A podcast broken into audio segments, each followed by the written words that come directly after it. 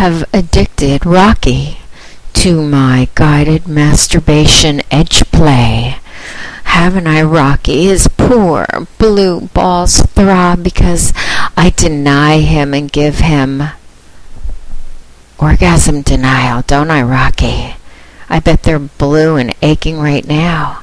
As you think of me teasing and denying you, let me read what you wrote for me. Thank you once again for the exquisite and humbling experience of our last call. After 14 days of your subtle teasing and visiting your site and blog, the slightest breeze could bring me to a throbbing erection.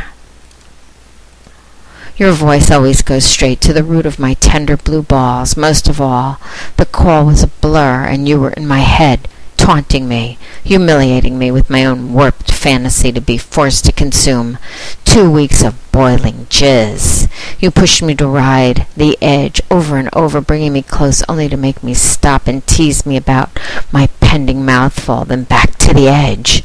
Then, with sweat rolling down my brow, my back arched, my head propped up on the pillows, my first flying Oh, my fist flying you to order me to open wide and lick the cum on my face. Well, I remember your giggle and my heart misses a beat as I told, as you told me to lick myself clean. My God, mistress, you are a talented seductress.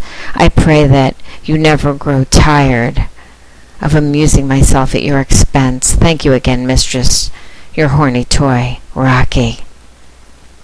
So,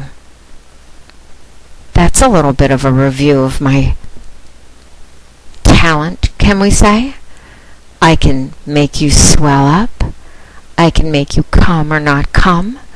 I can make you have an orgasm or deny you or make those balls blow or give you torturous, torturous ed- edge play. Call me. It's the beginning of the holiday weekend, and you know how I love to talk on the phone over the holidays one eight seven seven seven three two six three six zero.